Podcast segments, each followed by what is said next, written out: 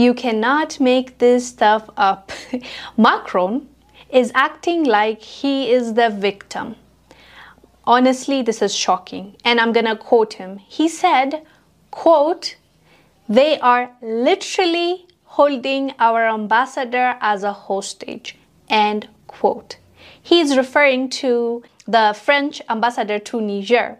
We covered this topic so much that when you hear this, it's like, is, is he kidding? Who, I understand with misinformation, I understand trying to change some truth or telling white lies here and there, but downright changing what's happening? Are we in the upside down world? Does he think we, we're stupid? I don't understand. Because the person that he's talking about that is being held hostage by Nigerians is the same person that has been given 48 hours to leave the country and he refused. Up until this point, they're asking the ambassador to leave Niger and he has refused. And guess who backed his refusal? Macron. President Macron literally came out and said that he supports his ambassador to stay in Niger, even though the authorities told him to leave the country. And he said that my president, this is Macron, by the way, my president is Mohamed Bazoum, the president that was overthrown by the coup leaders and the president that people are celebrating in Niger that he has been overthrown. He is saying that that is still his president and these leaders are not legitimate. So, for Macron to make a statement, to come out and say boldly that Niger is holding the ambassador as a hostage is just downright a lie and also a manipulation to send out to the world that look at what Niger is doing. If you haven't been following the story, you might think, oh my God, why are Nigerians doing this to the poor ambassador? When in fact, Niger asked nicely for this ambassador to leave their country. And the reason behind them kicking him out is because he was disrespectful towards them.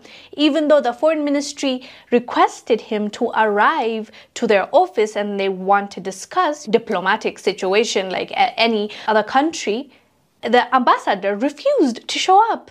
He disrespected them. And also they're accusing him of meddling in their politics. So isn't this reason enough for them to want him out? this is so shocking still. I'm so surprised that uh, Macron came out and said they're holding him hostage even though they've been begging them to take out their ambassador. They're trying to change the narrative, which is nonsense because everyone knows at this point because Niger has been open and honest. They've been asking them nicely to leave their country. They just refuse because they're trying to provoke them. At least that's what we assume. Why in the world would you refuse to take out your ambassador if the country that he's staying at no longer wants him? You're asking for trouble. And I guess we're right because now he they are claiming France is claiming because Macron is a representation of France. He is the actual leader. He is saying that he's a hostage. It's just crazy. But kudos to Niger instead of being violent or provoking basically they're trying to avoid any sort of tension they all they did was block food and water from coming into the embassy and also they cut electricity. So the embassy right now the french embassy in niger right now is in the dark with no food delivery and with no water.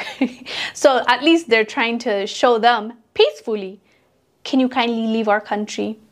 That's what they're doing. But according to macron this is holding their ambassador a hostage. Anyways um, let us know down below what your thoughts are about this. I am Wongel Zelalem i'll see you on the next one Bye.